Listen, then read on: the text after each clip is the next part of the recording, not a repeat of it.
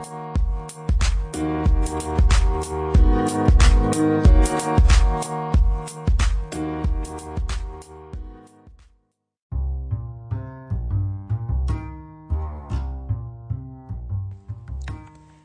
Da qualche settimana mi sono appassionato molto a Goffredo Bettini, l'uomo noto al piccolissimo pubblico per aver inventato la candidatura di Ignazio Marino a Roma.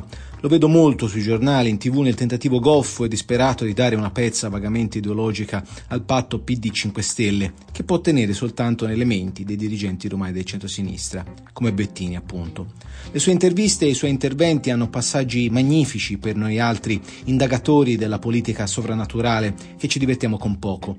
Ci basta un eloquio lessicalmente povero e una ricca logorrea e siamo a posto con la nostra coscienza di iene dattilografe.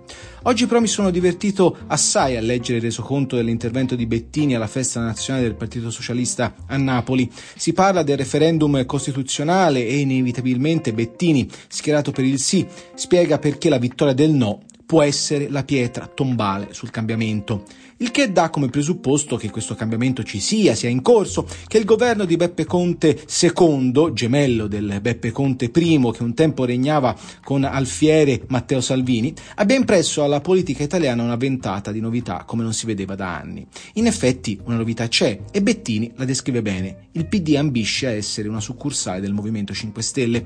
Basta leggere l'ex europarlamentare per capirlo. La riduzione del numero dei parlamentari, ha detto, credo possa portare a una maggiore riflessione su chi va in Parlamento, anche perché la metà dei parlamentari oggi non fa niente, ha detto alla festa del PSI. Posto che sarebbe interessante scoprire un giorno che cosa fa Bettini, una domanda sorge spontanea.